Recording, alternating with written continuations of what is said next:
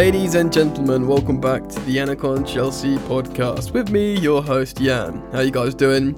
It's been going well for Chelsea recently. Couple of good wins. The Ute are playing. Everybody's happy. Lovely times, etc., etc.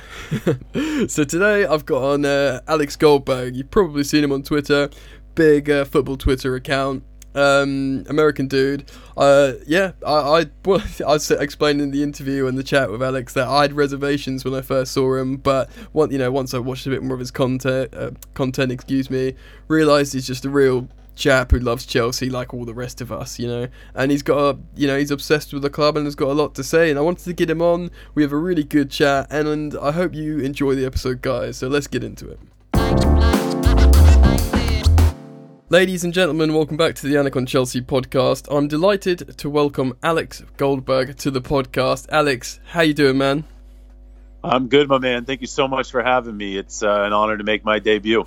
it's a good time for your debut too. We're on a, a good spot of form, mate.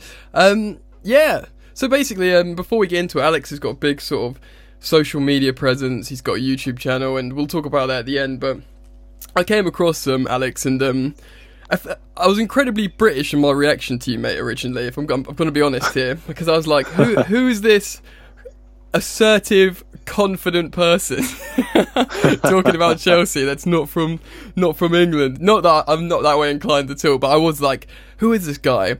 He's like he's so like pronounced and assertive and you know some people get insecure when when they you know see people talk like that. And I looked into your content and I, I looked into some of the stuff you talked about.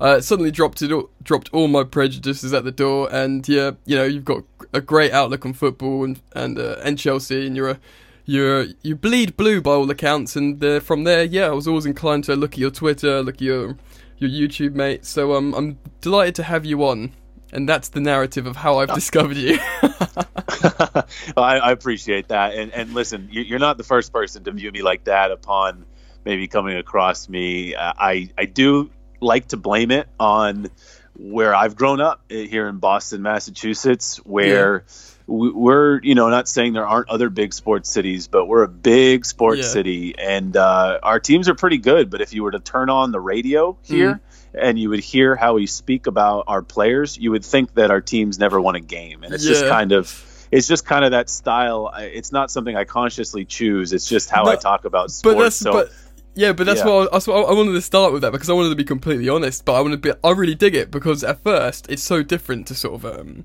sports culture, certainly in football and the Premier League and people that you talk around here. So at first, when it seems a bit alien, people, you know, people um, don't, don't understand how people view sports and stuff, and you know, and um, it was a bit like you know, f- at first before before I'd even l- listen to what you're saying, I was like, oh, it's angry Boston.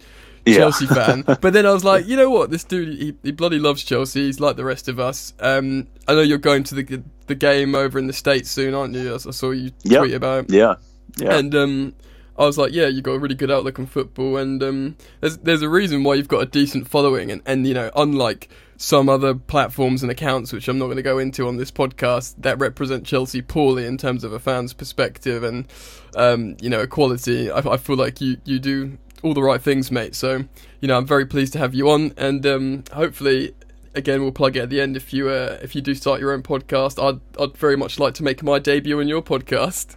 Absolutely. So it's, uh, it's already done. Let's yep. sweet, mate. So let's get into the Chelsea. Right. So a good time for your debut. In part one, I want us to maybe shoot the shit a little bit about the positive results we've had recently, uh, and maybe reflect a little bit on Eden Hazard and you know the cold realities that might come ahead. Um, and in part two, we will look ahead and talk about our opinions on the coach and the future of Chelsea. So, let's. I want to go back. Um, I mean, I talked to Louis Beneventi of 100% Chelsea about the Brighton game, but I know you were just as happy as all of us with that new lineup, the sort of lineup we'd all been, you know, shouting out for. Were you feeling the same with the game against West Ham? Uh, how did you feel when you saw that lineup? Was it enough rotation for you, or how, give me your thoughts? Yeah, obviously the Brighton game was just beautiful. I mean, the lineup for that game was was just beautiful. And then, you know, for Monday against West Ham, I actually think it was a great lineup. Now, obviously, it, it didn't have two players that maybe some fans wanted to see. It didn't have Christensen Mm. and it didn't have Giroud, and Yeah. those two players were part of the Brighton lineup. But it did have Hudson Odoi, did Mhm. have Loftus Cheek, and it did have Emerson, who have been three huge ones that Mm. all of us fans, it seems like, have wanted in there. Mhm. And on the uh, Rudiger and then Higuain getting back into the lineup, those two I was okay with because those two preach team competition to me in terms of I think it's really important to always have when someone just the better player like Eden Hazard, you don't need to kind of light a fire under his ass because you're just Mm. going to play him regardless. But yeah. when you have players like David Luiz, Christensen, and Rudiger who are all around the same ability or level right now, and then with Higuain and Giroud, Giroud's clearly the more informed player, hmm but Higuain, you could argue, has the higher ceiling, even despite his age. Yeah. I feel like it was good of Sarri to throw Rudiger back in, see if he could respond after Christensen kind of stole his job the week before and played well, Mm. and then throw Higuain back in. Yeah, so Higuain was definitely acquired for this year, you know, first and foremost, to help Mhm. the team this year to achieve the goals this year. So, what's the use if you're going to see Giroud's playing better and then all of a sudden just drop Higuain altogether? So, I think it was a really good lineup. It had the three we all really wanted to see besides the other starters and the two hyphenated names in Emerson. Yeah. And then throwing Rudiger and Higuain back in there, I think it was a good move by Sarri to see how they could respond to Mm. Christensen and Giroud respectively stealing their spot. And uh, and hey, I mean a 2-0 win, it, it worked in the end. I think it worked on one front. I think Rudiger really responded well Mm. to Christensen stealing his spot the week before and Higuain uh, more of a mixed bag, but I, I like Yeah. the lineup for sure. Okay, so on that, mate, there are a couple of things that you've said with like the Higuain and and the Rudiger thing. Like we said, we'd probably on in terms of team cohesion, chemistry, and just fighting for the spot to the team against Brighton, probably would be everyone's first eleven. But with that, I mean, I think a lot of people have accepted Rudiger hasn't been up to his best um, recently. A lot like Azpi in many ways, but um, Yeah. but he is a good player and he's a good team player and, and I feel like like you said it's not just the competition it's it's still like no look I respect you you're coming back in um, show me what you can do but not so much compete with Christensen but it's like I'm just not going to throw you out with the trash. Like a lot of a lot of coaches would do that a lot of cutthroat coaches would be like no that's it you know? Like I think Conte might have done that certainly Jose would do that if you've um if you've pissed him off or played bad. He you know you might never Yeah. see him again you know? So there is something nice about um, about him saying, "Look, well, if he was absolute trash, I mean, I think Alonso's injured, but the the majority of the Chelsea fandom share the same opinion on on Alonso at playing left back in this form in this team." Failing to link up with those left-sided players, there's a lot of issues with Alonso. So he'd probably Yeah. be the exception of, oh, I'm going to put you back in on this big game, and you know, if he plays that at Anfield or whatever, I, I'd shit myself, man. You know, do you know, do you know what I mean? Like, he- Yeah, no, I, I roasted. did. Go on. I, I do, and you know what frustrated me with you know Emerson got in the side, and now I want to say almost a month ago, maybe it was even a little more than a month ago, when member Sarri had that press conference saying that Emerson had now earned those minutes, Mm. and then all of a sudden it looked like, oh my, is Emerson the first choice? And Yeah. Emerson still got a couple games, but once Alonso had that really good Europa League game Mm. before the international break, he Mhm. then started the next Premier game just a few days later. And for me, that was kind of a gut punch because I was like, oh, no, sorry. Did you really fall for it? I mean, did you Mm. fall for Alonso putting in that good shift against a much lesser side? And um, that disappointed me because when positions are close, and I don't even, I think Emerson's just definitely the better selection right now hmm keep them fighting, you know, not against each other, you know, keep them wanting to earn that spot. Person definitely should. Yeah. But with those three center backs, I mean, they've all had dips in form this year. I mean, Christensen arguably hasn't because he just hasn't played as much. But you know, he started a little slower and he's playing much better now. Mhm. But yeah, I would agree. I mean, Rudiger, who I really like, um, has just not looked great this second half of the season. He's No. looked lost at times. He's looked very clumsy, and uh, a lot of the times he makes me nervous that he's about to pick up two yellow cards or maybe a straight red. And I, I like Rudiger, I, I Mm. do, but um, he just hasn't really looked him, his, himself for much of the way he did last season. And remember, at the start of the season, Rudiger was one of Chelsea's, my opinion, Okay, man. Yeah. So on that, with Rudiger, you, you sort of mentioned a second ago about how earlier in the season he was playing really well, and we were talking about last season how he looks good and stuff. Do you think he's the kind of player that plays better when the team's maybe not in crisis inverted commas? Do you know what i mean? Like like when he does less inclined to make rash mental challenges or you know we're, we're just discussing his discipline and stuff. Do, do you think he's maybe like which is not a good attribute as a player really to, right. to, to require that everyone be chill and zen and doing really well but do you reckon that's an element of his game you know, I like that point because he was playing well at the beginning of the season, and so was the team. Mm. And I think when things are up in question, maybe players are out of form, there's a lack of communication, there's doubt from the fans and the media about the team. Mm-hmm. He almost looks rushed on the pitch, and it looks like he's trying to do too much at one time. It looks like he's just trying to almost be a heroic elite defender when he just needs to be himself. And mm. then obviously it transpires into him after the game going on social media, tweeting hashtag hustle and yeah, being yeah. and being angry and stuff. And yeah. I think his heart's in the right place. But I think that's a good point by you. I, I, think he might be one of those players where when things are going good for everyone, it's really going good for him. Mm. But maybe when things are going poorly for the team, he presses too much mm. and he just doesn't give the best performances. Because the one thing I will notice notice is he does often look rushed and just bamboozled at times when things are, are not feeling great for the team. Mm, I think all Chelsea fans probably would agree with this notion, and also that probably would agree that he's a good player to have as first, second choice rotation. Um, generally, I think we'd all be happy for him to stay um, and do his thing. Um, another one on a similar vein in terms of form, but for different reasons. Azpi at right back, man, like the the sort of king at one on one defending. I mean, the the obvious statement for this would be systemically he doesn't suit uh, a Sarri fullback uh, off the yeah. bat. Um, regardless, like you know, you could talk about the lopsided Sarri ball system all up the left or whatever, and maybe the right back tucking in, but he still needs to, especially in the Premier League. Sarri's learning, I think, a little bit about adaptation, despite what people say in terms of his stubbornness. Um, fullbacks are so so so important in the Premier League. Um, speed and technical ability. I mean, Azpi, when we're all sitting in a low block against City in a 2 0 win at Stamford Bridge, Azpi's numbers were astronomical that game. He was like, he looked, oh, like, yeah. he looked like Titan elite defender. But you know, in these games where we need to slap about Leicester, uh, and you know we can't get the job done, that's when you need like a really dynamic fullback. So, d- do you think um, we need to get a new right, first choice right back? I know Azpi sort of sits deeply in all Chelsea fans' hearts. And do you think his best days? I know he's only 29, but do you think his best days are gone? And how do you feel about him, dude? He's been a tough one to get a full grasp on all season long because when the season started and he didn't start off well, it almost just felt like, all right, well, he hasn't played right back in a long time, so let him get reacclimated with the position.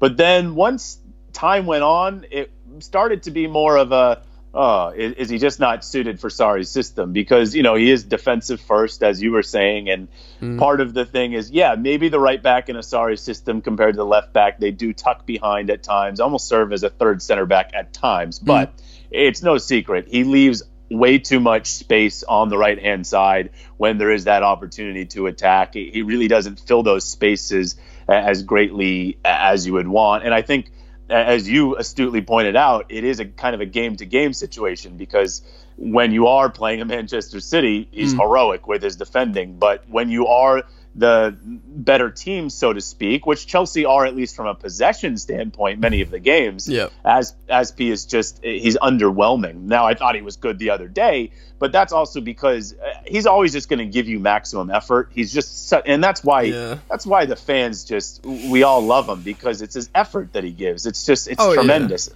He's proper tremendous. He's proper. Oh, he, he really is. So mm. with him, I mean uh, you know, I still see him as a right back in a Sarri system versus any other position. I know sometimes fans talk about him moving to center back. In, in a four man defense, that's not something I'm nuts about. And I'm not saying small center backs haven't existed, but eh, I, in a two center back system, I'd rather keep him at right back. Yeah. You asked about other right backs coming in. I mm. mean, I'm a little loud and annoying on Twitter about Reece James. Who, well, we all I, I mean, I, I, see. That's why I don't think there's a need to get another right back that's from outside the club because mm-hmm. Reece James is is exactly what we're kind of wishing Asp could be at times in this Sarri system. The way Okay, Reece James, let, let me shoot you a question then. So, so I mean, we all want Reece James back at the club, but I was thinking Yeah. to replace like Zappacosta, and actually, you know, a lot of the times Asp's playing the in the B team as well. He's over Zappa Yes. Costa. Um, Yes. You know, uh, do, do you think Reece James can step up and be the starting right back? Or well, you- so yeah, I mean it's it's a good question, and I've I've talked about it now in Twitter threads with a handful of people who have kind of contrasting views. And he- here's my thing: is some people are like, well, why bring Reece James back if it's only initially to be a backup because Sarri is going to let a young player rot? Now, I think that's a little unfair because I, I, I, I I I think first of all, sure, it did take Sarri a while for to get Hudson Odoi and Loftus Cheek playing more regularly, but there were different reasons for each situation. With Loftus Cheek, it was his back. Hudson Odoi, we don't need to get into yeah, why. it's a you know, hurricane of shit for that. Yeah, we Yeah, can put a pin uh, in there. uh, yeah.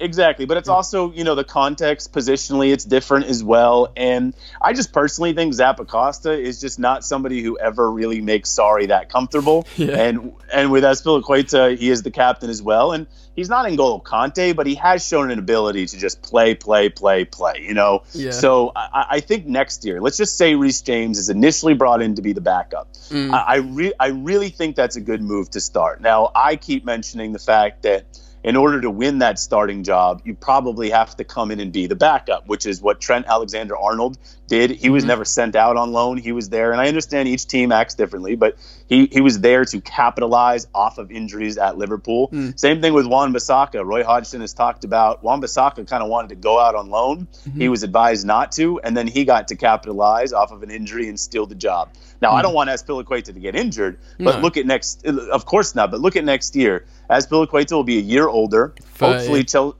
Yep. Hopefully, Chelsea will be in as many competitions as possible. And I would hope on maybe, you know, hopefully we're in the Champions League and not the Europa League, but I would hope on a night like tomorrow night, Sarri would be willing to put in a Reece James Absolutely. if he had one. And I think that would be invaluable experience. Yeah, I think yeah, any yeah. Any cup games Reece James could get, and then just the ability to be in the first team and learn from Azpilicueta and push him for the job, Hmm. I think that would be huge. Yeah, yeah, yeah, yeah, and you know, practicing take-ons of Callum Hudson Odoi and all this. Yeah. stuff. yeah, I, I'm, I, I'm with you, man, and I feel like he could play sort of second fiddle, but because Asp will be 30, and you know, Sarri requires quickness. You know, Yep. provided Sarri's still the coach of the club or whatever, then you know, halfway through the season, second choice can become third choice, and that's cool. Do you know what I mean? It just Right. just just because you bring him back from loan from the second tier in England and don't put him in the as a starter, you know, it would be normal to start Azpi for the first like 10, 12 games, and and you know, Reece if he's playing cup games and the group stages of weaker sides in Europe, mm-hmm. then you know why not? And then by the end of the season, he's the starter. A bit, a bit like Emerson Alonso. Hopefully, fingers crossed, Tapwood. That's actually what's going on. Do you know what I mean? Yeah, yeah, So absolutely. You, you know, in order to in order to get steal the chance, you have to get the chance. You know, you got to be you got to be in the first team in order to steal that job. And I just don't think another loan for Reece uh, and then bringing in another backup right back or Hmm. keeping Zappa Costa is really worth it. Well, the thing is, the championship's a fucking tough slog, man. Like that's Yeah. physical as well. He's obviously shown he can like tap. You know, Tammy's a different situation, but they're, they're both shown right. We can take the physicality of this the rough Oh, yeah. Um, but you know, Reece James, he's a baller. He looks like he's got the technical skills for the Premier League. So, so that's cool. and Go on, man. Yeah, and just just real quick, uh, Reece James has played every championship game this season, and all but he's only missed one in all competitions. I I think I'm correct there. Yeah. So I mean, he he already has 40 championship games under his belt this season. So too. I mean, he's had a lot of experience this year. Different almost- positions, different Yeah, positions. di- different. I mean, the fact that his manager has put him in the midfield just to keep his team out of relegation is just. I mean, that speaks so much. I mean, Te- teenager Loney, lovely. the youngest, yeah, the youngest player on the team is being put in midfield to bail his team out. I Oh, mean, that's awesome. On a quick tangent, um, Yeah. Ashley Cole coming back to it, Derby, when he was starting, I can't remember what the other fullbacks called for Derby, but I think he was 18 and Ashley Cole was 38, so there was a 20 year goal difference. A goal Yeah. difference? Goal difference. Age difference. yeah. a- age difference between fullbacks, which have fuck blew my mind, man. That's never wild. Seen, never seen anything like it. Um, Yeah. Alright, dude, so, but, uh, oh yeah, quickly as well, Zappacosta. It's weird how, Sarri, I thought because they're Italian, he might be his boy, but he's probably watched him in Serie A and it's like I don't fancy Right. it, and you know. Yeah. So it's weird that. All right. Um. So was it? I mean, it was, but was. I was gonna say, was it the Eden Hazard, sh- Hazard show against West Ham? I mean, o- I mean, obviously it was, but like, d- do we not win that game if he's not playing? If if we have another winger player playing or something, does we do we just grind out a nil nil? I, I mean. I don't. I, this is. I'm not even sure. I'm asking Alex. I'm just. I'm just sort of worried. Like, I, I want to talk. I do want to talk to you about Eden Hazard generally moving forwards as well. But like, um, if if he, if he's not playing that game, do we lose or do we draw it? How do you feel about that? Yeah, it's a good question. I mean, it, it, in the first half, we were playing some damn good football. You know, it wasn't just Hazard getting us out of situations. In that Yeah. first half, Callum had a good really- first half. Yeah, absolutely. Callum had a really good first half, in my Mm. opinion. I mean, he was dangerous over on the right.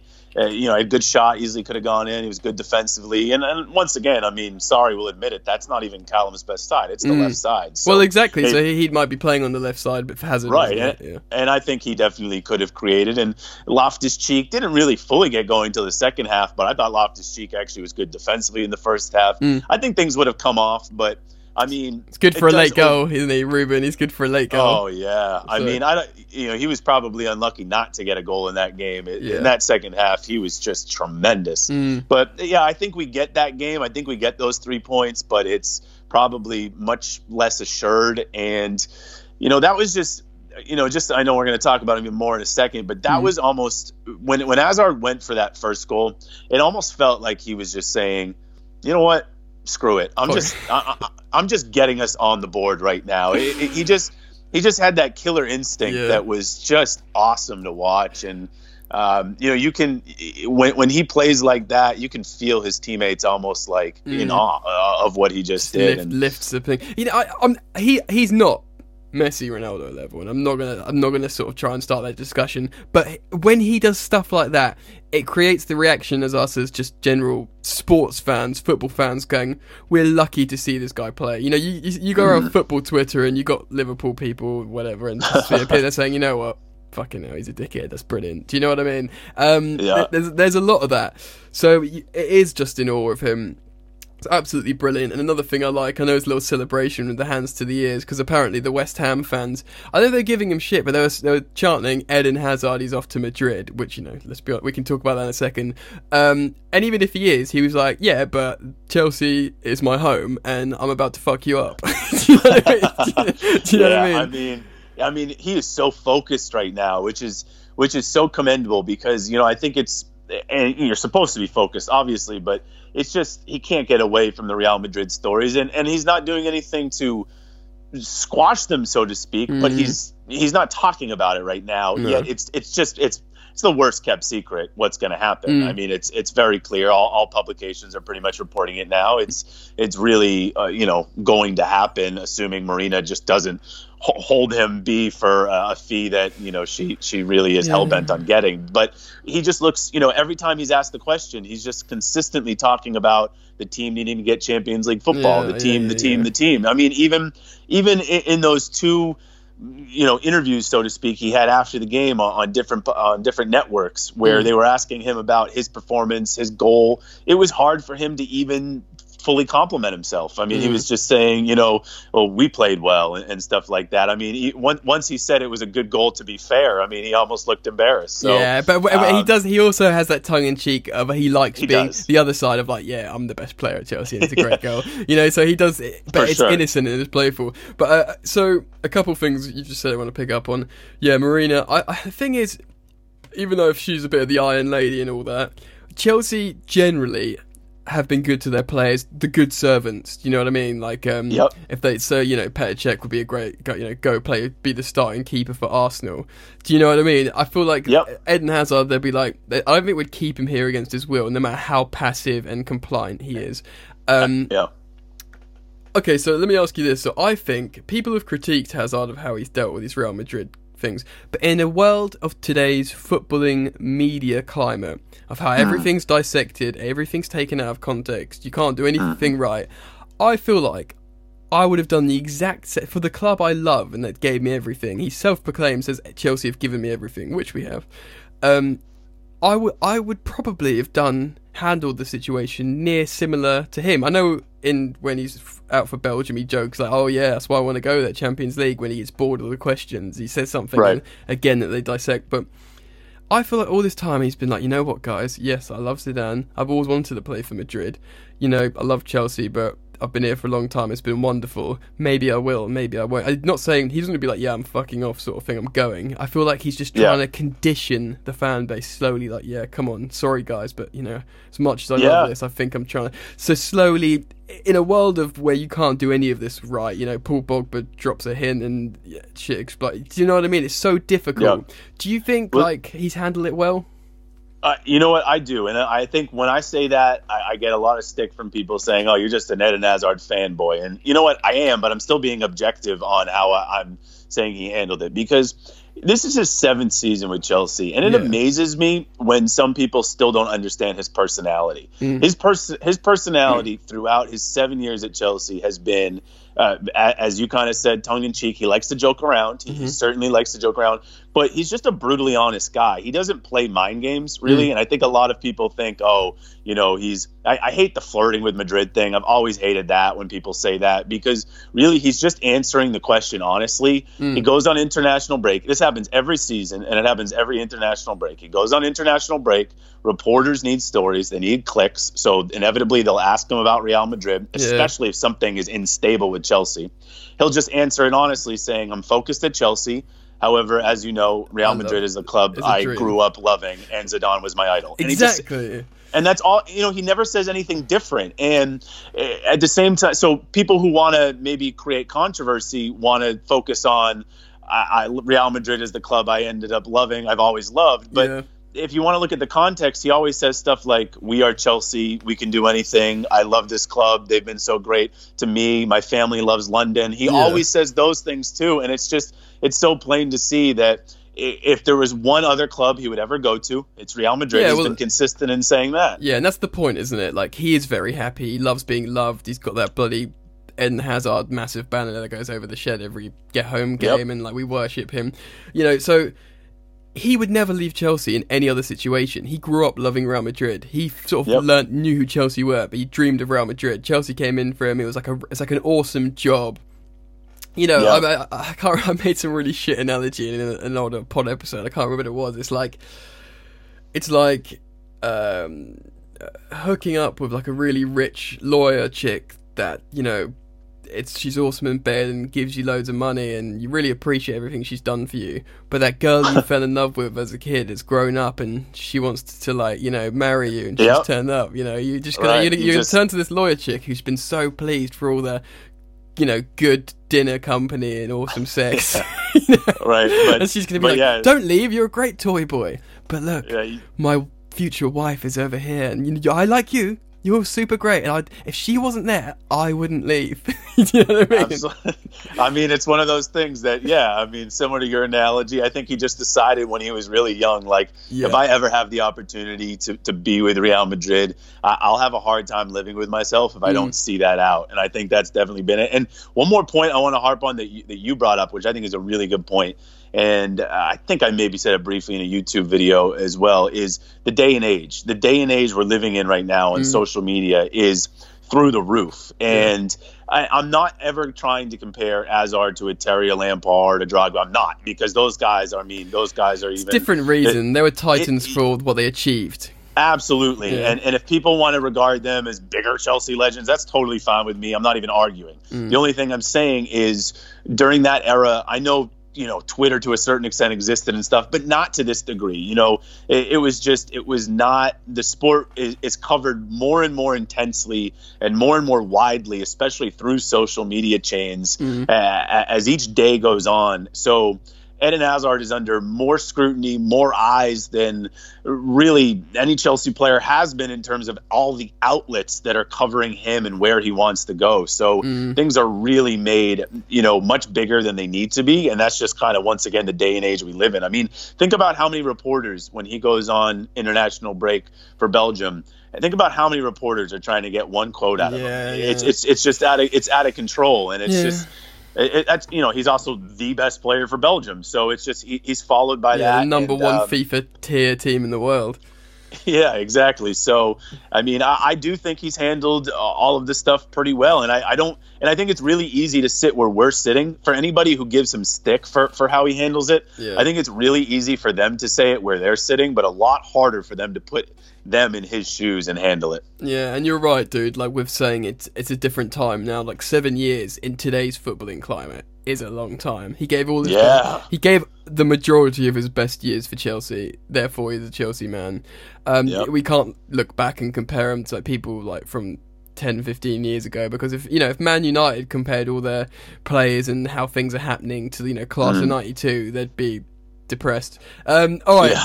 so let's wrap up part one, man. Um, in part two, we will maybe chat about, um, you know, who, who could come in if we don't get a transfer ban. We'll chat about Callum staying a little bit, and then we'll just look forward generally. Welcome back to part two of the Yannick and Chelsea podcast. I'm still chilling with Alex. We've been shooting the shit about recent Chelsea performances, lineups, and the the jewel in the crown that is Eden Hazard.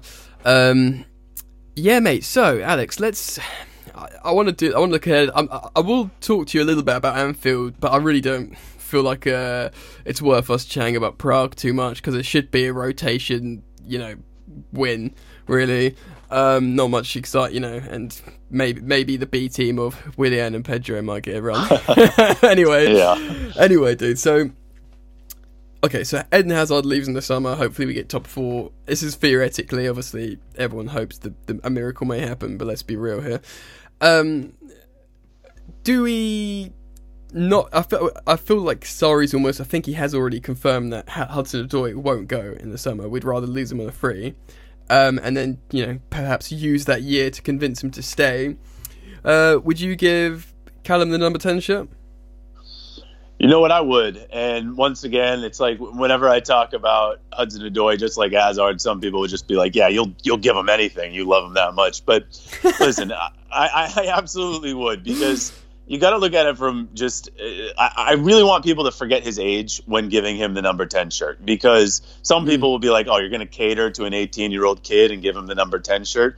Well, forget the 18. He's uh, he, he's a really talented player who mm. could be the absolute present and future of the club. He's mm. got almost every club out there, big club, wanting his services, mm-hmm. and the rumors, and I believe some of them, that Bayern Munich were definitely ready and willing to give him the number 10 shirt and still are, especially yes. once Robben's out. So mm. if another club's willing to do it, why shouldn't Chelsea, the club he's been at for a long, long time? Now, obviously, Hazard would need to be going, but that we're playing this hypothetically mm. and that he is. And I, I, think it would also just mean a lot to Callum. And I, I honestly think, I know all this stuff sounds silly, but I think through throughout covering, not that I've been covering it, but throughout following the coverage of Hudson Odoi and the contract saga, if you will, mm. I think people should be able to realize that it's not the money that he really cares about. It's the playing time. It's the project. It's just the belief in the project that he will have the platform to become the player he wants to be. And if anything, it's game time first and then all that little extra stuff next with mm. like a number 10 shirt. I think saying to Callum, you know, Hazard's gone, we're going to give you a chance, a chance to kind of win this starting left wing job. We'll even give you a number 10 to show you our faith in you. I, I think that stuff would mean a lot to him. And mm. I, I really do think that would get him to sign. And really, at the end of the day, if it means a lot to him and it's just a shirt number, what's the big deal? Yeah. you know, what's what's the big deal? So I, I do you know, I am hopeful that. And Hazard was sorry, sorry to interrupt you there, Alex. Yeah. But Hazard, the way he looks at him, and they have banter, and he, he they all think he's a respectful, nice young man. Hazard probably wouldn't want it going to, to anyone else if he knows he's going. Uh, I think it's a good point. I mean, I think. I, I, mean, he's so good about talking highly of all of his teammates, Hazard. Mm. But I think it's I think it's clear. You just read in between the lines that Chemistry. Sky Sports yeah, the chemistry, that Sky Sports interview that went around last week, that four minute thing where they sat down and talked together and also did a competition. I think it's pretty clear Hazard thinks highly of the kid. And mm. yeah, he probably would. If anybody were going to fill his left wing shoes, I feel like he would want it to be Hudson Odoi. Yeah, and, yeah. You know, for, for anybody who's really hell bent on you know true blues, if you will, proper Chels. Uh, you got to look at Hudson Odoi, who's mm. been here since he was a kid, and six or I seven just, or eight, so yeah. Yeah, and and I think it would really signal just a, a really good turning point with Chelsea. Not to say that these last handful of years haven't been great with trophies, but I think if we could truly have one of our own be one of our stars now. Mm. Well, it looks like we can have the, two. Yeah, with Loftus Cheek, of course. Mm. I mean, what about if Hudson Odoi and Loftus Cheek become the new faces of Chelsea? I mean, that's fantastic for obviously Chelsea, the academy, and, yeah. and and England in general. So I would give him the number ten shirt. Yeah, yeah that's that's a, some good points. That's what I was going to say. Actually, I was going to say it's not just keeping a super young talent happy and you know keeping a good player ultimately it, it, it's what it represents it's talismanic it's a beacon of hope for arguably right. the, the greatest academy in england you know these kids are starting to look at people and think you know fuck this do you know what i mean um, right and, and, yeah especially with this new vogue wave of, of an impressive um, exploration that Jadon Sancho's done is commendable what he's done. So I'm not I'm not critiquing it in any way, but mm-hmm. that that is a vogue thing that can damage our clubs, our fortress, you know? Uh-huh. So what he would represent by doing that is look, you know what? I'm 18 years old, recent, and I've got the number 10 shirt. I'm starting for Chelsea. Chelsea, you know, bollocks to the Chelsea rent boys, 2003, 4. It's like, you know, this, this is what you can do now, you know? You can, um, you can do that and, and, and that would, it would, like you say, it's PR and what it would represent and stuff. And, um, I, I do want to pick your brain on if we postpone the transfer ban or don't get transfer banned about transfers and stuff. Um, but say we do get banned, which I think it is highly likely. I've got no issue with.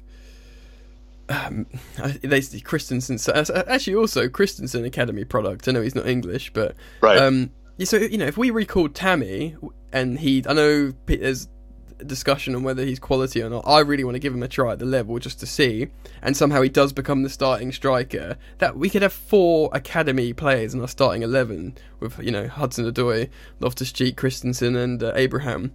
Um, but you know I'm romanticising a little bit there. But uh, so so say if we do get this ban, we've got Pulisic on the right, who I'm actually very excited about.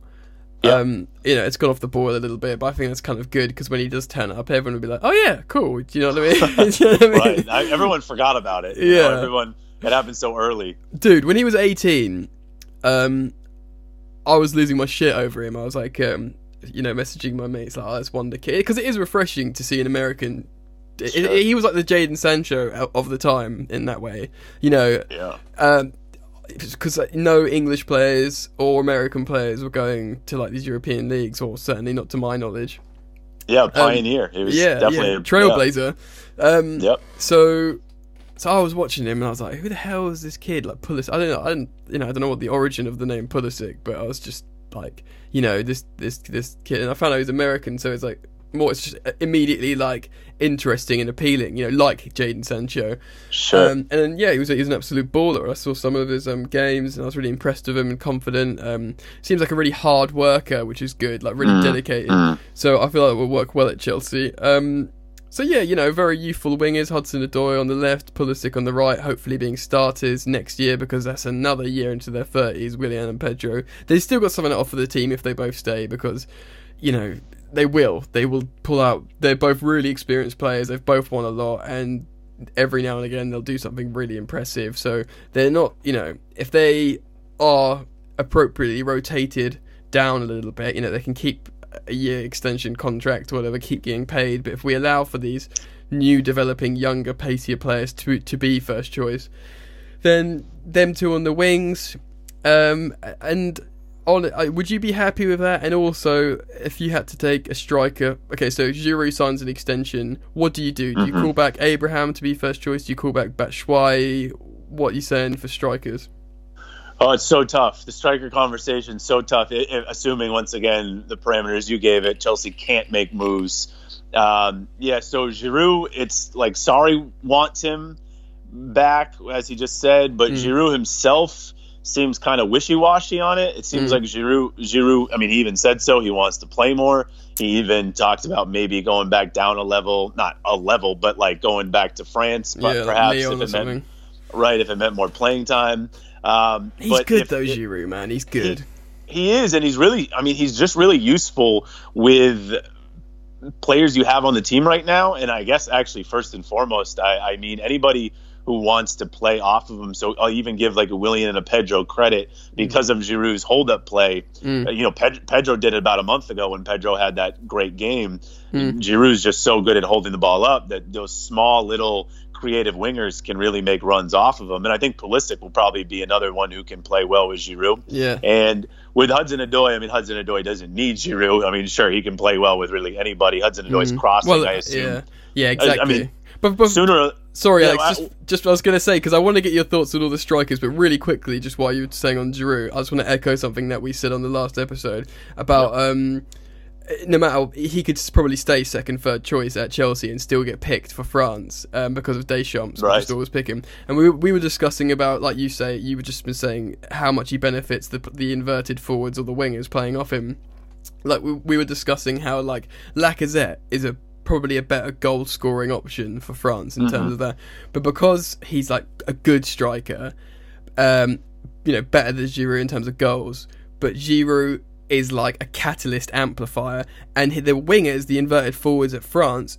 Kylian Mbappe and Antoine, Oh, yeah. Antoine Griezmann. If you if you could rather have like an okay, a pretty good striker to score goals, or just an absolute power up catalyst for the Galactico wingers, you're going to choose like the power up option, aren't you? That's going to make them two better, and that has certainly is, has been the case for Chelsea with Eden Hazard. Um, you know, he said himself he's the best target man in the world or whatever. Yeah. So, so he, I think he'd, as long as Desch, that's what Louis said. As long as Deschamps is is staying there, he'll always get picked. So maybe he'd be more inclined to play less games. But anyway, sorry, I didn't mean to interrupt you there, mate. But um, I just wanted to, I just wanted to get that out while it was in my head. no, it's a it's a great point. I mean, why does France? You know, France doesn't even need Lacazette starting. They have enough goals and dyna- dynamism mm. with Yeah. other players. They, you know, Giroud fits the team better. You know, you can't just mm. have a, a superstar or a star at every position. It doesn't mm. actually mean you'll play the best. So that's a good point. Yeah, with the strikers, I mean, if they can't make moves, it really does become. You know, I'm I'm personally, I, I know the deal with Juventus on the loan of Higuain is confusing. Um, it, it's tough to know based on incentives and options Yeah. if Higuain could be extended with the transfer ban intact. Mm. He technically can be, but you know, I'm personally, I know Sarri would like him to stay. Personally, I'm okay with Higuain not staying. Mm. So let's just hypothetically take Higuain out of it, and we have Giroud, and then the options of Tammy Abraham or Michi Batshuayi. or Morata, but I don't want Morata back.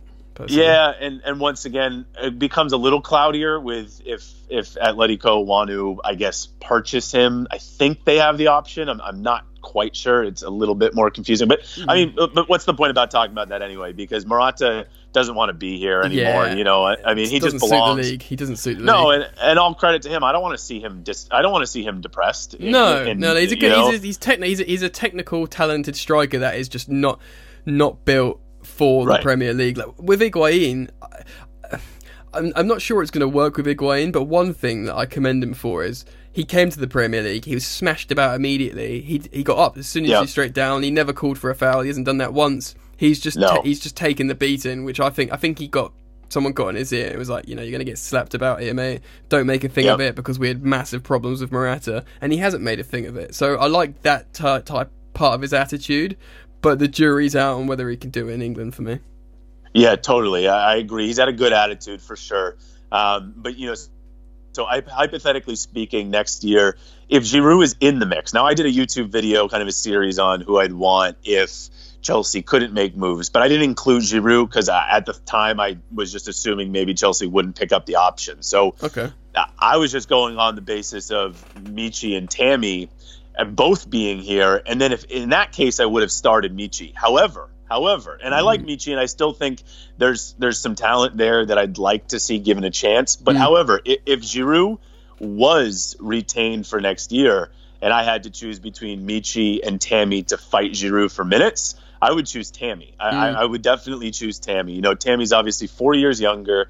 He, in my opinion, has been judged very unfairly by some of the Chelsea fan base who Mm. say, "Oh, well, he had a bad year at Swansea, so he's oh, crap." they're a sinking oh, ship. come on. Yeah. They were a, well said. They were a sinking ship. They had managers, you know, they had a manager carousel. He actually started pretty well, but once they changed managers, it just became an absolute cluster for him. Mm. And that's just and by the way, when you're on a bad team, is it really fair to judge a striker then on his performance or lack thereof? Mhm. No, he, he was getting awful service. The manager was preferring the Ayew brothers. So, Oh, uh, yeah. you know, he, you know, so yes, uh, it almost his year this year at Aston Villa is like, all right, it's really good on one hand that he's proved that he's just almost too good for the championship. He's just a goal machine. Mm. But then on the other hand, it's like, all right, well, we kind of knew already from Bristol City a couple years ago Yeah. that he was already legit. But still, look at the positive. He's 21 years old.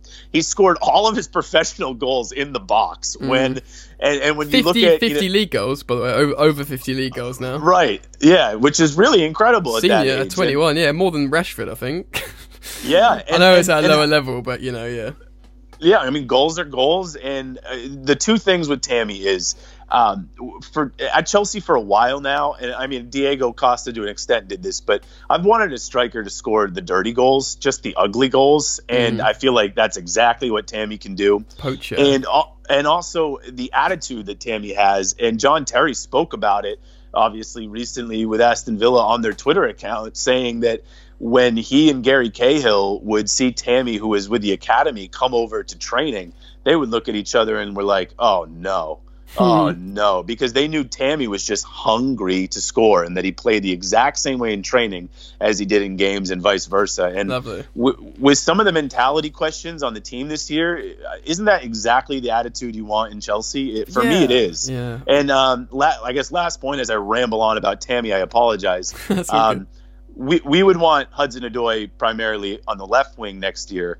However, let's just pretend there were games where maybe him and Pulisic interchanged, or maybe Willian does stay, and there's a game where Willian starts at left wing and Hudson Odoi's on the right. How about Hudson Odoi's ability to cross on the right hand side? Mm. And I feel like Tammy would be the res- you know he would be on the end of a lot of Hudson Odoi's Mm. really good balls. Mm. Yeah, and the thing is, yeah, the, for me, like there is a little. It's uncharted territory to a degree with Abraham Tammy uh, in the Premier League at a decent level, but he, we for all the excuse me for all the different types of football we play, the- often the ball goes across the six yard box, you know, and it just there's just no one there.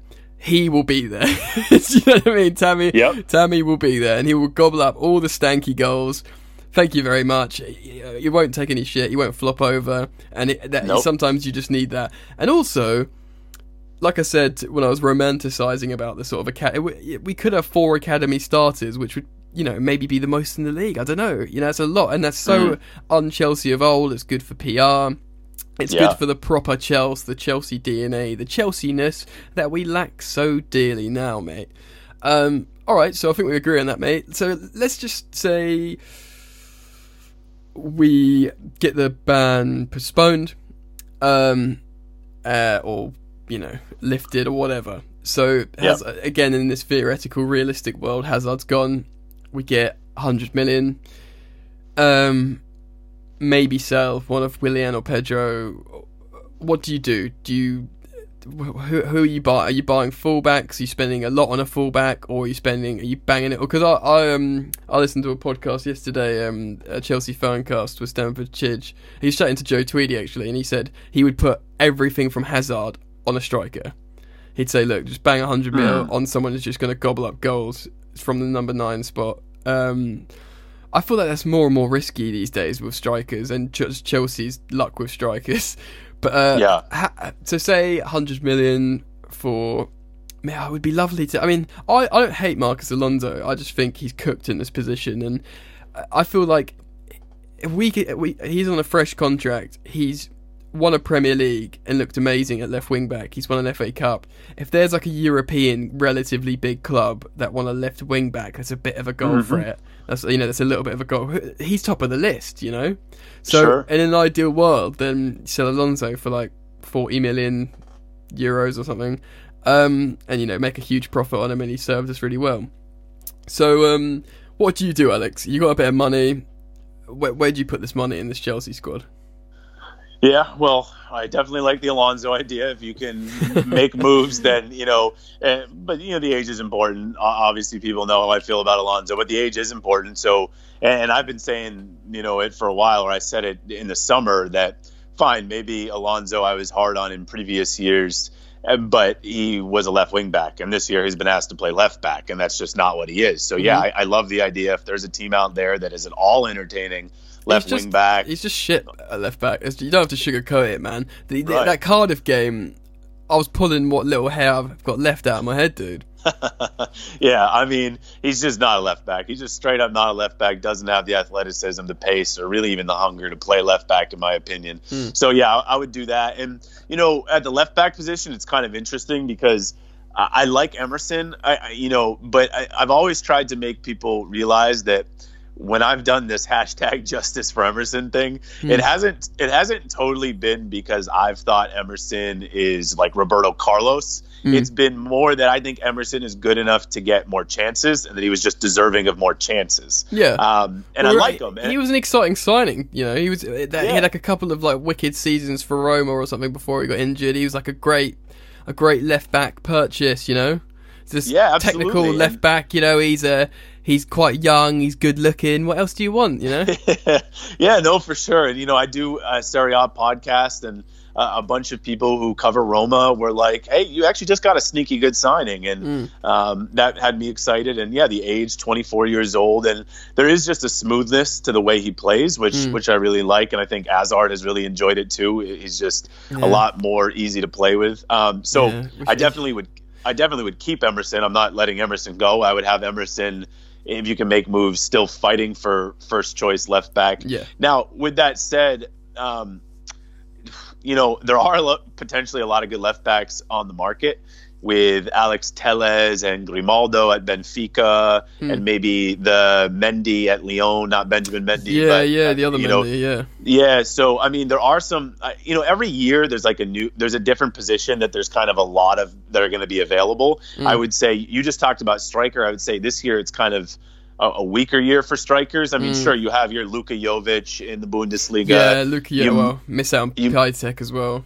Yeah, yeah, Piatek now at, at Milan, but uh, you know, Timo Werner, I don't know. Yeah, Max, I don't know Max, about Werner. I don't. I wouldn't really go for him to be honest. Yeah, either would I. Um, Maxi Gomez is a La Liga striker, but he's kind of dwindled a little bit. So I don't think it's a super strong year to splash a hundred mil on a striker. You know, it's um, interesting um, what you said there. Like, I think is it the he plays for Frankfurt, Luka Jovic. Yes. So, yeah. So yeah. He, he would be the one, but like you say, it's not what what you haven't brought up there is Mario Icardi because you know eighteen months eighteen months ago yeah. eighteen months ago everyone was like yeah you know Icardi him him and Kane were yeah. like you know the two most desirable strikers in terms of age, talismanic for their clubs, ability. A constant scoring records. It was Harry Kane and Mario Icardi, but he's just got such a fucking stink around him, Icardi, that no one wants to touch him anymore, right? Is that right? Yeah. Uh, I'm yeah, well. I'm you know okay. So on the Serie A podcast, I do it. We, we try to keep things fresh, but with Icardi, it's just a different story every day. So we keeps coming. You back. know, yeah, we've been covering him at nauseum. So I probably like subconsciously forgot him on purpose because yeah. I just want to you know not focus on him. But yeah, yeah, yeah, I mean, this is the thing is I'm not saying it's been a truly toxic year at Chelsea, but for for a team that's trying to get rid of some toxicity and maybe get rid of some quote unquote player power at times. Uh, does it make a lot of sense bringing in Mauro Icardi, who, by the way, I'm not saying is like a, a huge cancer to a dressing room, but you got to remember his agent is Wanda Nara, his wife. Yeah, and doesn't she go on like is, TV shows and shit? And... She, yes, she goes on TV shows all the time with uh, Antonio Cassano, also who's a huge personality, of course. And it's just she she's actually not a bad agent, I would say, but it just feels like she's trying to be almost just as famous as Icardi. Yeah, yeah. And yeah, yeah. do you want to do you want to bring that type of a circus to Stamford Bridge? I'm not sure you do. I, am really like Icardi's a, a, such a talented player. He is, but I'm not sure you do. And I, I, don't know if the high fee would be worth the drama. And not that you know, I, I work with a guy David Amoyal on that podcast, and, mm. and he you know works for Gianluca Di Marzio's camp, who obviously are some pretty credible reporters, especially with Italian stuff. And this is not David saying this on stuff he's been told. He's just saying he also has a hunch that Icardi and Wanda Nara might just kind of come off of their their bluff, if you will, mm. and also might make nice with Inter as Icardi now is back and playing at least as of last week. Oh, okay, didn't know that, but yeah.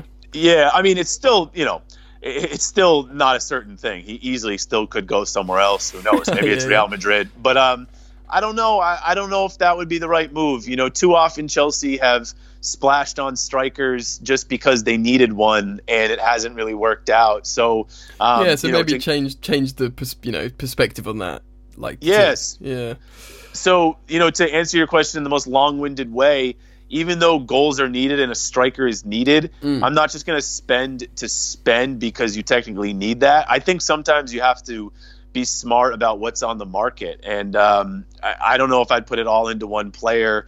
Maybe you get a winger. Maybe you get someone like a Nicolas Pepe. I'm not sure because yeah. obviously I mean, he just great. Yeah, he he does look good. I think he is pretty legit. But you obviously want to give Hudson Odoi uh, as many minutes as possible. But then also you bought Pulisic, so you know clearly you have plans for Pulisic. Well, so he has to be a starter, Pulisic. He has to be. You, you got to think. You got to think so. So maybe you know uh, a winger like Pepe isn't going to happen anyway. So weirdly enough, I mean, maybe you do look at a left back to compete with Emerson. It's a tough question. what about uh, so yeah, and then and then yeah. we and with right back we reach we're both from Reece James, regardless. Uh, yeah. Of, okay.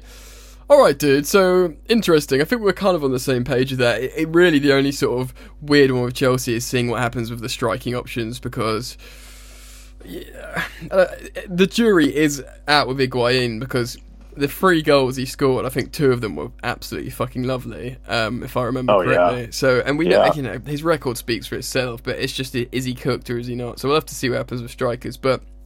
I do want to have two more sort of talking points for you on this part, man. Uh, Chelsea, we'll, we'll finish um, with just Chelsea generally and how what we think is going to happen moving forward. But I want to touch quickly on Anfield. Um, a lot rests on the shoulders of this Chelsea team to to sort of save football. Really, um, I, I'm.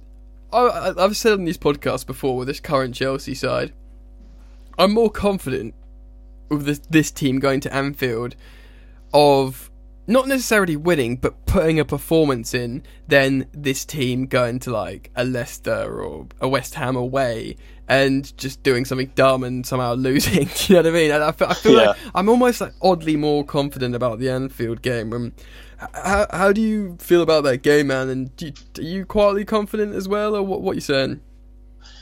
You know, I am quietly confident, and it, I feel like a few weeks ago, especially before we saw that Brighton starting eleven, I, I would not have been confident for it. But you know, there's this spirit to the last two Premier League games that this Chelsea team has played with, mm. and I understand both games have been at the Bridge, but still, it's I, I can almost just feel this kind of newfound confidence within the team.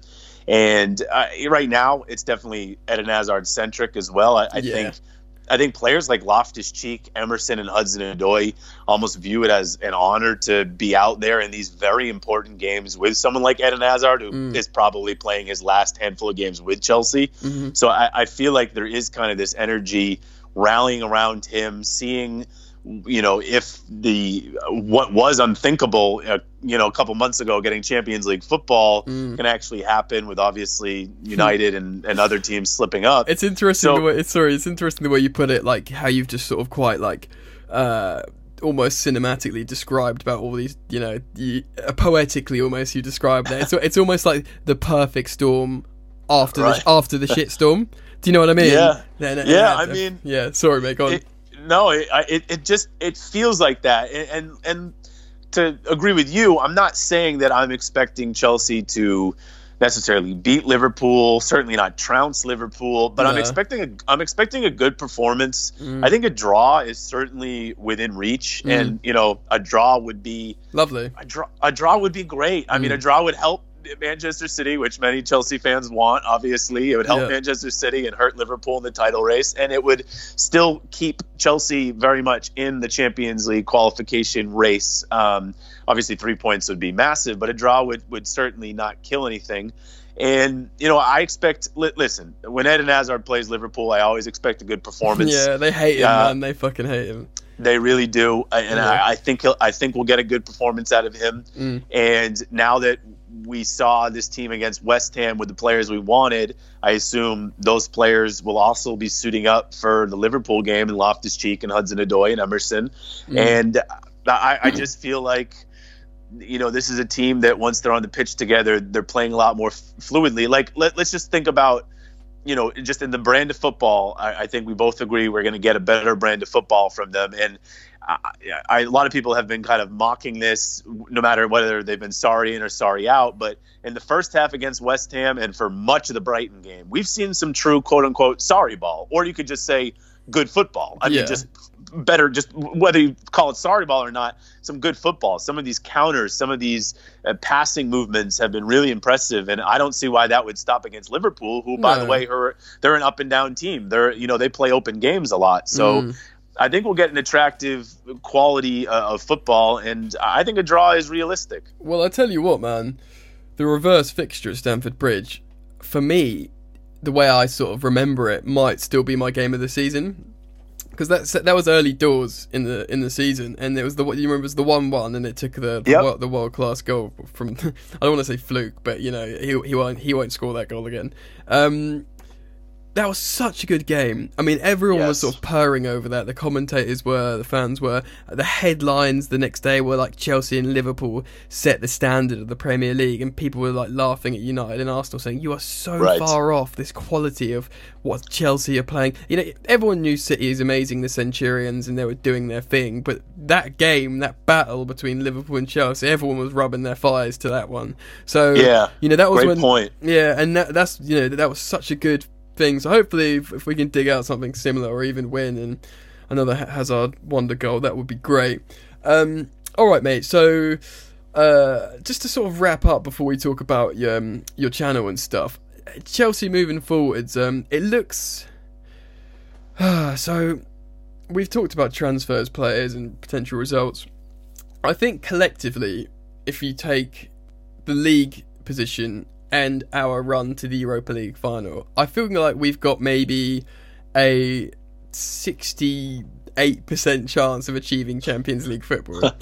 Now, like that is a um, completely correct statistic. Um, so, you know what I mean? So, uh, so something Yep. we're look, looking quite slightly. I mean, it can all go tits up. We could lose to Napoli in the final and, you know, very well not get top four, but it looks like we can get it.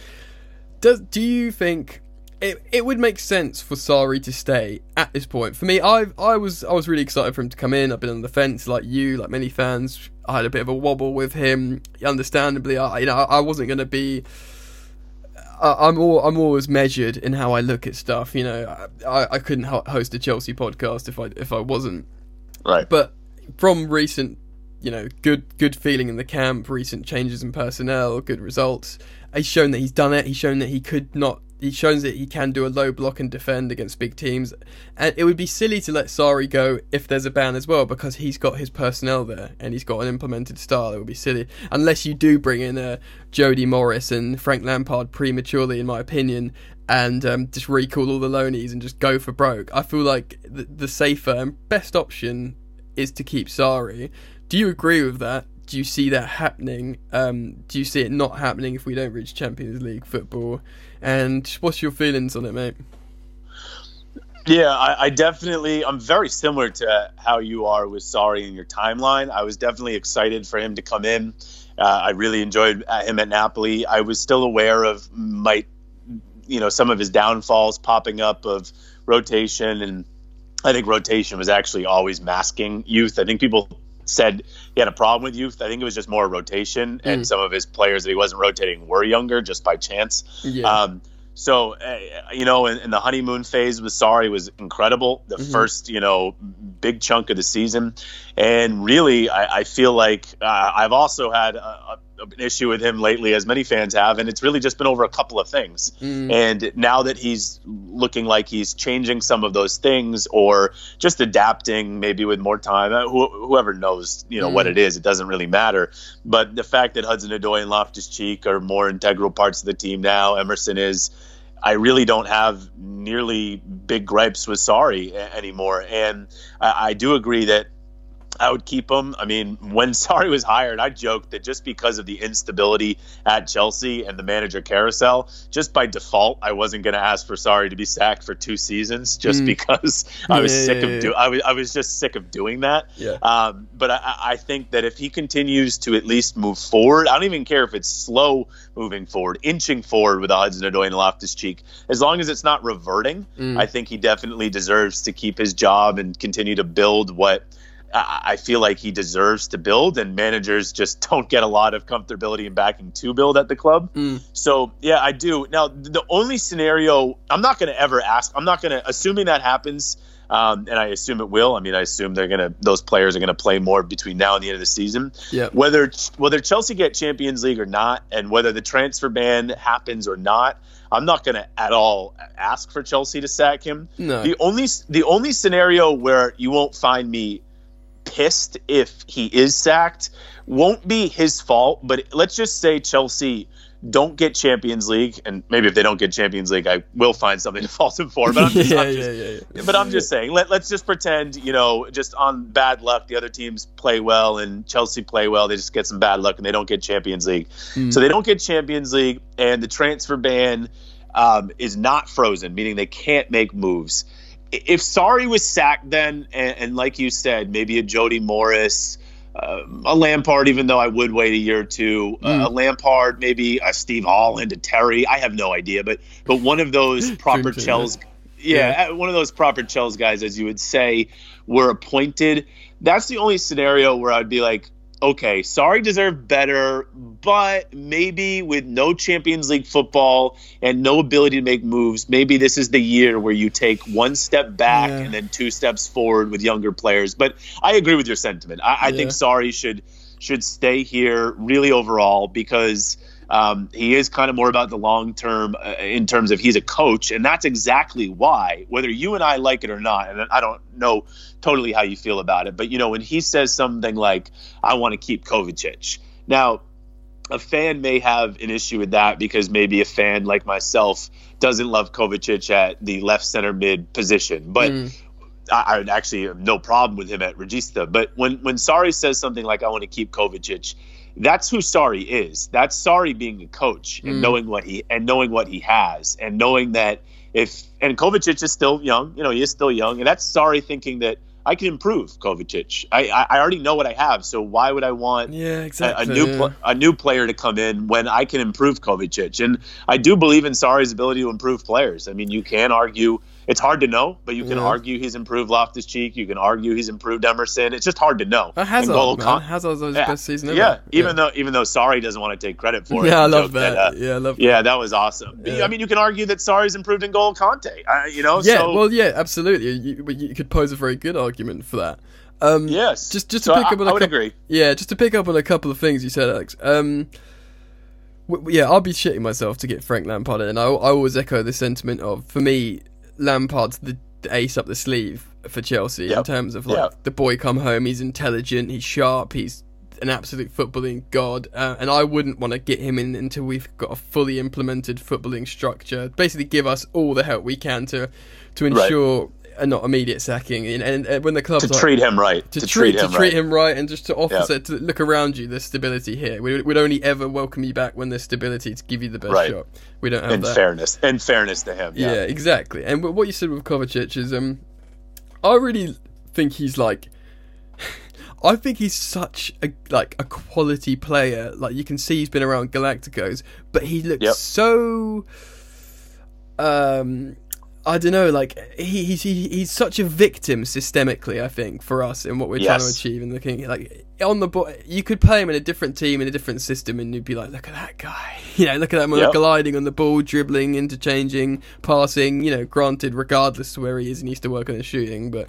I feel like he's such a he- he's such a Galactico level quality in some of the stuff he does that I've got no problem with keeping him. But um, yeah. So I, I, I don't either. I just I, I need to see him. You know, for Real Madrid, Mm. some of his best performances came when he was playing deeper, Yeah. and I I just think he's much better deeper now. When he's in the regista role, I think it's important for people not to think of him like Jorginho because he plays the regista role much differently, and mm. I hmm. don't think there's any problem with that. He's press Jorginho, resistant though, isn't he? Like Jorginho. He is. Mm. He is, and I almost think in a different way though because Kovacic is press resistant because of his his ability to dribble and get out of situations and mm. pass, but Jorginho, you're not going to find dribbling through players. No, so it releases the ball quickly, doesn't it? Right. Yeah. So I think they, I think Kovacic also can serve as a as a decent regista, but in a completely different way. Hmm, and different um, approaches, um, yeah.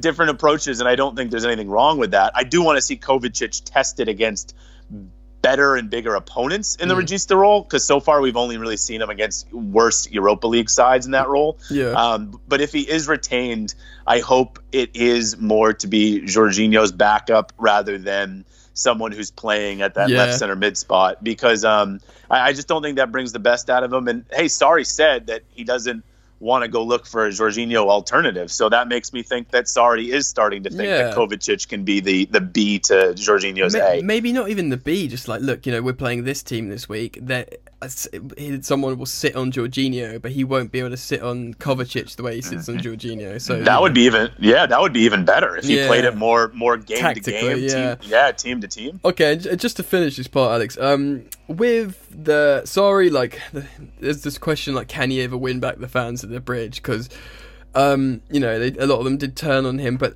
it, uh, that's quieting since he's played this lineup. I feel like if we missed out on Champions League, but if he played this lineup that you and I have discussed throughout this podcast, every week the kids are scoring goals, he's, you know, making the right choices, we're beating the right teams that matters to the fans. We don't make top four, but we beat Liverpool, you know, we beat right. United, we, you know, put in a good performance in the final and lose. But he's played the kids, he's done all everything. I feel like the fans I don't know if they'd want him, you know, because maybe they'd think the next coach would definitely play these kids. But I think if he wasn't sacked and he he'd like stamped this new team, do you think he could win back the fans? Because I feel like often, like you know, fans and stadiums can be a bit unfair. Maybe like you know they booed Ruben coming off the other day, but if every single fan in Stamford Bridge knew that Ruben's fitness issues, I know. they'd be like, "Oh, look, the coach is making an incredibly sensible decision there and protecting a player. let's let's all, let's all boo him." Do you know what I mean? Yeah, I I was so, you know, I'm I'm never gonna get on fans who are at the game, and I'm not, but I was just so.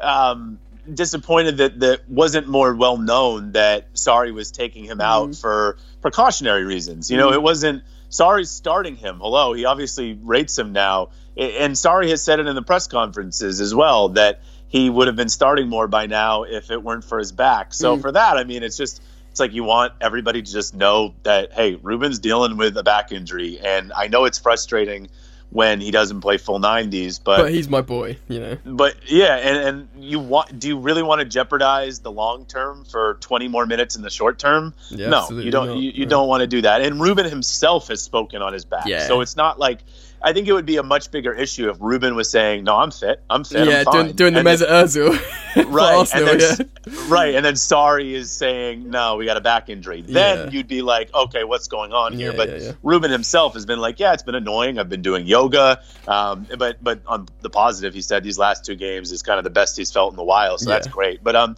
yeah, getting back to kind of your question is if Sarri, I think team selections is a big deal for I would say like 75% of the fan base. Mm. So I would I would say that if he were for much of the season playing all those young kids that many fans want to see and the results weren't fantastic like it was Europa League that we'd be in next year and mm. not Champions League I feel like there would definitely have been less toxicity there would yeah. have been less like Sarri in versus Sarri out yeah, you're still you're still going to have your fans though who don't care about the youth and only want trophies. And yeah. you know, I, I, know a number of them that are always kind of busting my balls. Yeah. Um, yeah. But I, I, think it definitely would have been a more smooth season. Like there wouldn't have been the peaks and valleys, if you if you will. Yeah, maybe it's a slower sort of build up and less burnout.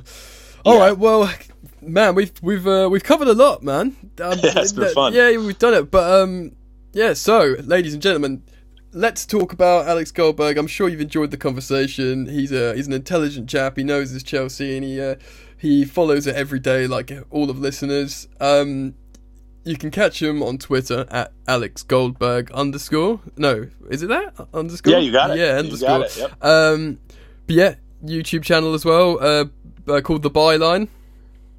yeah, yeah. Um, and yeah, do you wanna do you wanna just quickly tell the listener a little bit of you know what you do on your YouTube channel? Yeah, sure. So the YouTube channel is called The Byline. Um, it's you know I started it kind of a couple months into the season, and it's really I just had been doing Twitter videos for a little while this past summer, and just I got some very overwhelming, positive, very appreciative uh, support from everyone, and told me to do a YouTube channel. So I figured, mm. why not? But I'm still doing pretty much the same stuff. It's just the camera's turned now horizontally and not vertically. um, so you know, I, I always do a match review. You know, always check out a match review after a game, um, and I'll definitely try to pump out. I think I get out about three videos a week at least. That's um, decent, man. Yeah. Yeah, it's not bad. So, you know, I'll always, if I have a rant, I'll definitely throw it on the YouTube channel and mm. match reviews, sometimes match previews. And if there's obviously news to talk about, I'll, I'll definitely talk about it on there. Um, mm. So yeah, um, the YouTube channel has been fun. It's called The Byline. Yeah. Cool. And if I'm correct, you say you do you co-host or you produce an Italian or Serie A podcast? Yeah, I'm also yeah the co-host producer of the Calcioland podcast, uh, definitely a Serie A based podcast with David Amoyal, who I mentioned earlier in this podcast. Um, the allure of that podcast for any Premier League fan that's listening is David, of course, is very in the know on transfers. So in the summer and in the January transfer window, we often get a huge uptick in listeners during those periods because we have a Twitter question segment where you just can you have a transfer question, send it to David, and we'll answer mm. it on the pod. Uh, we'll answer on the podcast. So. Mm. Um, yeah, it is Serie A based, but it can definitely expand during the transfer seasons. Man, I'm gonna check that because I, I, I, listen to loads of football podcasts. I listen to one called On the Continent. I don't know if you've heard of it. It's by the guys. Okay. These guys do the football ramble, and they often mm-hmm. talk about well, they talk about you know European football, and often uh, James Horncastle was one of the hosts on there. So he's a uh, Italian Serie A dude. Yeah, we had him on actually. Oh uh, no shit! Once or twice. That's yeah. awesome, man. Yeah, he Wicked. was awesome. Okay, yeah. I'm starting to fangirl about your Serie A podcast already, mate. It's been brilliant. Thank you so much for joining me, Alex. Um, hopefully get you on again, dude. And if um, I'm sure follow Alex on Twitter when he launches his podcast, um, you can check it out because uh, I'm sure there'll be an early debut from myself. And who who doesn't want to hear me talk about Chelsea, right, Alex? Amen. Amen. You got it, man. Thanks for coming on. Uh, it was my pleasure. Really a lot of fun. And yeah, let's do this sometime again soon there endeth the podcast, ladies and gentlemen. Yeah, I hope you guys enjoyed it. Um, had great fun chatting to Alex. We sort of covered a lot, man. Um, check out his stuff on the, the internet, all the stuff he just said. Um, I'm gonna probably check out his uh, Serie A podcast, man. That sounds cool. Um, guys, listener, thank you once again for tuning in to my podcast. Really means a lot. I say this every week. I really appreciate um, the more and more people that listen and send me nice messages. It's really cool. Um, feel free to give me a good review on iTunes. I really need to check that to see how many people are doing it. Hopefully, some people are because it means a lot. Ladies and gentlemen, thanks for tuning in. Up the Chels. Keep the blue flag flying high. Carefree wherever you, yes, you, maybe. I'll see you later.